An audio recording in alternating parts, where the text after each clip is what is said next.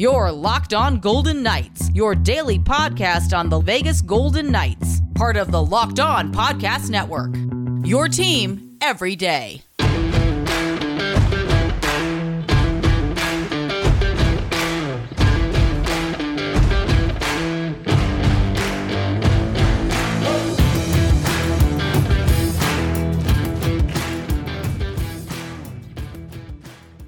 Welcome to Locked On Golden Knights. Calgary stampedes the Golden Knights in a 6 to nothing romp. Hi again, everyone. I'm Tony Cardasco.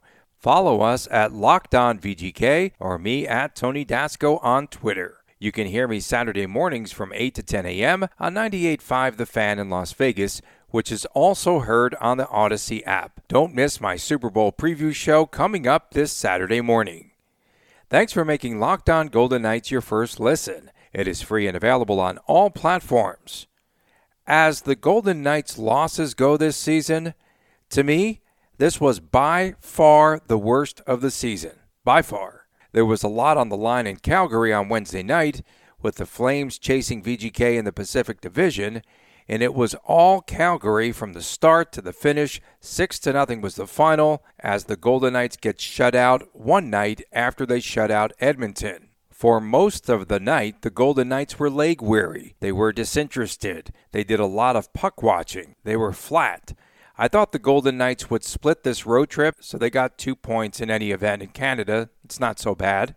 But VGK found out right before the game that it would be playing without captain Mark Stone, who was out again with a recurring upper body injury. He had received a hard check in the Edmonton game the night before, and that could have aggravated something the previous injury. Pete DeBoer said it was something that Stone had been dealing with off and on for a while now. He said Stone will be evaluated when the team gets back to Las Vegas. Question why didn't Stone back out of the All Star game? If he had this nagging injury, could have rest during the break. So the top line suffered a loss again and Evgeny Dadonov played in place of Stone in the Calgary loss. To me, this game was over early. Johnny Gaudreau scored a goal at the 5:03 mark of the first period, and it turned out to be the game winner. I felt Alex Pietrangelo was just puck watching for the most part on the night, and especially on a couple of the Flames goals and that first one by Gaudreau. The Flames put three on the board at the end of the first period. The Golden Knights could not stop this fresher team. They were just sitting there waiting for VGK. Calgary pushed from the start to the finish. They gained two big points on VGK. It was a very important game in my estimation. Matthew Tkachuk scored a between the legs goal. Andrew Mangiapane also scored twice, including once on the power play. And nothing really went right for VGK. The Flames are still in fourth place, but they now trail the Kings and the Ducks by just one point, and Calgary continues to creep up on VGK. The Flames wanted to make a statement in this game. They are one of the top teams in the Pacific Division, and they now trail VGK by just five points, still having five full games in hand. Jacob Markstrom was the story for the Calgary Flames. He recorded his eighth shutout of the season. Eight shutouts for Jacob Markstrom. He was superb in net. Robin Lehner was not. VGK's defense moved no one out from in front of the net. Brayden McNabb said afterwards that Calgary just simply embarrassed VGK. That's how I felt too. Again, I just felt that this was their worst loss of the season. And Pete DeBoer said that there was no excuse for allowing the Flames to start fast. The game was over just 20 minutes into the game, and DeBoer said VGK didn't put up much of a fight. He said hopefully his team shows up next time. Jonathan Marchessault said that there was no excuse for the team coming out flat. He said they just didn't get it done. And he felt the Flames were just sitting back and they were waiting for the Golden Knights. He said that they were thinking about this game for a while and they took it to VGK. The Golden Knights came into the game at 2 0 1 in the back end of the back to back, and it was their first loss. And this, honestly, the first time that I can recall that the Golden Knights were blown out, that they looked really sluggish in a game, that they weren't able to make a real push in a 60 minute game. And to me, again, this was their worst loss of the season. I like to revisit my keys to the game, a barometer perhaps of why the Golden Knights didn't win on Wednesday night. We thought they could be tired coming into the game. Yes, the travel to Canada. Yes, the back to back. But they were just casual observers in the game at the Saddledome. So let's recap my keys to the game. Shots on goal. I said that this would be important because Calgary averages 36 shots on goal per game. The Golden Knights held the Flames to 33 shots on net. I expected a barrage of shots on net, and Lehner faced only 23 shots on goal in the first meeting in Las Vegas. There were a lot of shots, a lot of quality shots for the Flames on Lehner. Defensemen didn't help out in front of the net. Shots went through screens. I really didn't think that it was typical VGK hockey, and DeBoer can't be pleased with the game and the outcome overall. I felt that Lehner didn't really track the puck well. So, six goals on 33 shots on net for Calgary. They were explosive on Wednesday night. Another key was VGK has to shut down the Calgary Superstars. Well, they did not. After shutting down the combo of Connor McDavid and Leon Draisaitl for a second time this season on Tuesday night, the Golden Knights could not control the two Flames superstars Johnny Gaudreau and Matthew Tkachuk. Gaudreau started the scoring when he rifled a shot past Pietrangelo and Lehner in the slot. Tkachuk utterly embarrassed Lehner with that between the legs goal early in the third period. Those two players scored two goals and they had an assist on the night. VGK could not shut down those two superstars. Another key was the Golden Knights' top line has to break through. The Golden Knights were without Mark Stone, okay, and Evgeny Dadonov filled in. The top line, regardless of Stone's absence, had just three shots on goal. Pacioretty came close on an assist with a dime, a nice pass to Nolan Patrick, but he could not put the puck in net. I said that it would be a good time to get Chandler Stephenson on track again. Stephenson is now scoreless in his last five games. His last goal was back on January the 20th against Montreal. He had just one shot in two games in Canada. Not good. And Max Pacioretty is now without a goal in 10 games for the Golden Knights. His last goal remains about two months ago against Boston. In all, the Golden Knights came out flat. Again, they looked disinterested and they really had a really rough start in this game last night. They need to really turn things around. They will have a full week before they play again. They will be hosting the Colorado Avalanche on February the 16th at the Fortress, and that's a night that many people are anticipating could be the return of Jack Eichel. Coming up next, Nolan Patrick was the star of the game in the loss for VGK. No one scored for the Golden Knights, but Patrick had a lot of chances. You are listening to Locked On Golden Knights. BetOnline has you covered this season with more props, odds, and lines than ever before as football heads into the big game coming up this Sunday. BetOnline.net remains the best spot for all of your sports scores, podcasts, and news this season. And it's not just football. BetOnline has up to the minute information on pro and college hoops, NHL, boxing, UFC, along with live real time updates of current games. Don't wait to take advantage of all the new amazing offers available for the 2022 season. Bet online, where the game starts. Thanks for making Locked On Golden Knights your first listen every day. It is free and available on all platforms. I'm Tony Cardasco. Nolan Patrick was a healthy scratch in Edmonton a couple of nights ago. Pete DeBoer said that he wants players like Patrick to handle being benched like a pro and that's exactly what Nolan Patrick did. He was the best player on the ice for the Golden Knights on Wednesday. Patrick played on the fourth line. He was inserted late. He started on the wing with Brett Howden, who was held scoreless for the first time in five games, and William Carrier. And DeBoer said that he played with some energy in the game. To be honest with you, it appeared as though Patrick was the only player on the ice that had a pulse. He might have been the only VGK player who looked like he had some legs in the game. In the second period, Patrick asserted himself. He came to life for the Golden Knights. He had some really good shifts and some grade A scoring chances, three of them. Patrick had a redirect with his team trailing 3 to nothing in the second. It was a bang bang play and Patrick went to Markstrom's left while the Flames goalie was leaning a little bit to the right as he was trying to stop the initial shot on net. I don't know how Markstrom recovered, but he slid back across the crease to his left side and he got the save. Not Patrick's fault.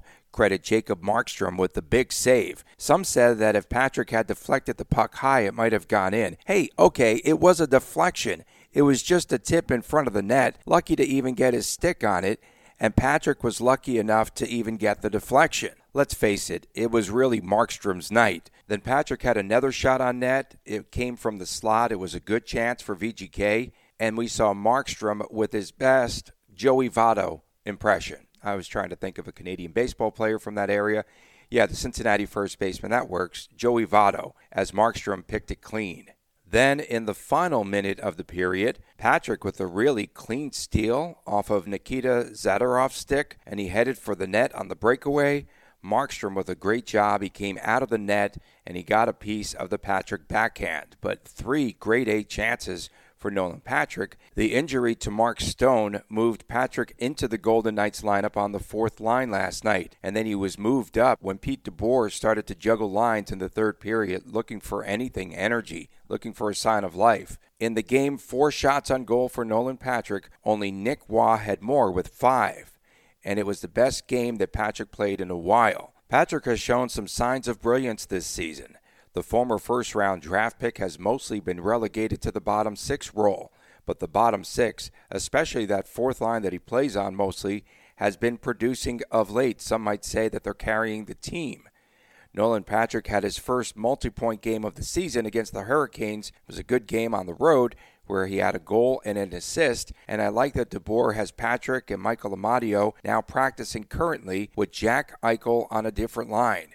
Maybe that is what's bolstering Patrick's confidence of late.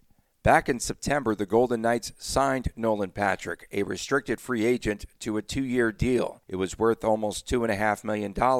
Patrick was part of that July trade with Philly. He had nine points in 52 games with the Flyers last season. Many might have called him a bust, with just four goals on the season a year ago. Patrick missed the entire 2019 2020 season. He had headaches and a migraine disorder. The Knights acquired Patrick along with Brett Howden, who are now currently fourth line mates, in a three team deal basically that also sent Cody Glass to Nashville. Patrick initially was sent to the Preds, then on to Las Vegas. General manager Kelly McCrimmon knew Patrick from his days with the Brandon Wheat Kings. They were both there. McCrimmon thought that, of course, Patrick would blow up and be a superstar in the league. When Patrick was healthy, he was a 30 point player in his first two seasons.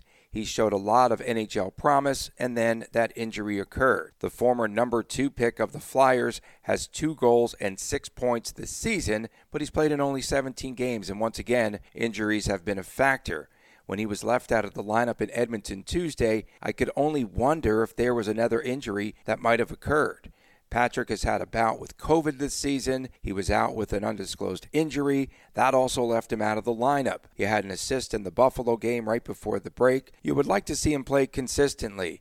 Maybe Jack Eichel again will bring his game to life. Patrick has but one goal in 13 games, but like I have said, he brings a certain sort of energy, and he's definitely getting some chances. Patrick's four shot game last night that was the most amount of shots that he's taken in a game since Edmonton back on October the 22nd. Maybe it's a confidence issue. With his past, you know that Patrick has to stay healthy. On a night when there was very little puck possession in the VGK offensive zone, Nolan Patrick made things happen. Coming up next is VGK playing tight with Jack Eichel's return. Several players could be feeling that they could be expendable to clear cap space. More when we return right here on Locked On Golden Knights. Thanks for making Locked On Golden Knights your first listen every day. It is free and available on all platforms. Welcome back. I'm Tony Cardasco. Okay, so here's my theory.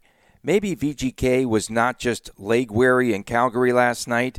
Maybe the concern of being traded or put on waivers, some movement with Jack Eichel's impending return, has several of the VGK players worried about their future with this team, and I can't blame them anxiety with Eichel and cuts and not knowing what city you're going to wake up in tomorrow, that all has to weigh heavily on the Golden Knights. I sensed that something was wrong last night, okay?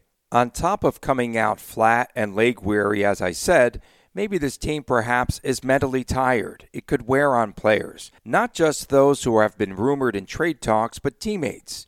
Teammates who like the chemistry of the team, who have built relationships and such. Maybe the trip to Canada with Eichel in tow was an eye opener for players like Evgeny Dadonov and Reilly Smith and even Laurent Brossoit. Who knows? Maybe the VGK veterans had it sink in that one of them could be traded at the deadline. The weight is getting much heavier now. We're hearing Eichel on podcast. We see Eichel warming up on the ice at practice. He's more visible in the media. Movement is happening, and it's not just necessarily a good thing, in my opinion.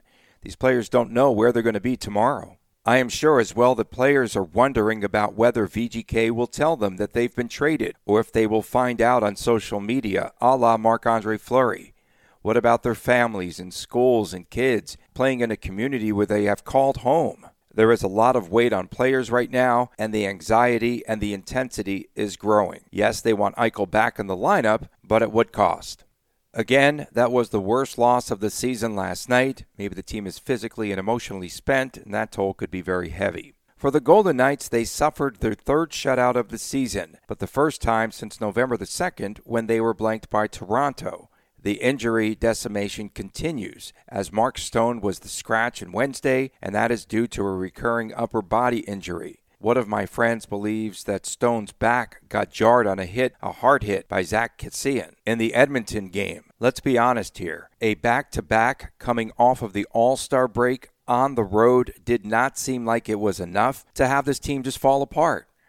And now the Golden Knights are looking over their shoulders too. Calgary is coming with an absolute flurry there was something that just was not right about VGK last night. No push, even despite being tired. Yeah, the Golden Knights came out flat. Well, let's face it, they never stay flat. They never stay flat. Come on, we know this team. And they had no push, no desire in that game. So we've got the NHL trade deadline looming. It's just a little over a month. That'll be March the 16th to be exact. And there are a lot of players still trying to earn roster spots. They try to make up for Jack Eichel's $10 million contract, and that's going to force several moves. We will continue to follow this story.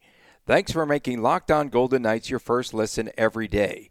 Now make your second listen Locked On Bets, your daily one stop shop for all your gambling needs. Locked On Bets, hosted by your boy Q, with expert analysis and insight from Lee Sterling. It's free and available on all platforms. I'm Tony Cardasco. We thank you all for tuning in. We'll see you again tomorrow right here on Locked On Golden Knights.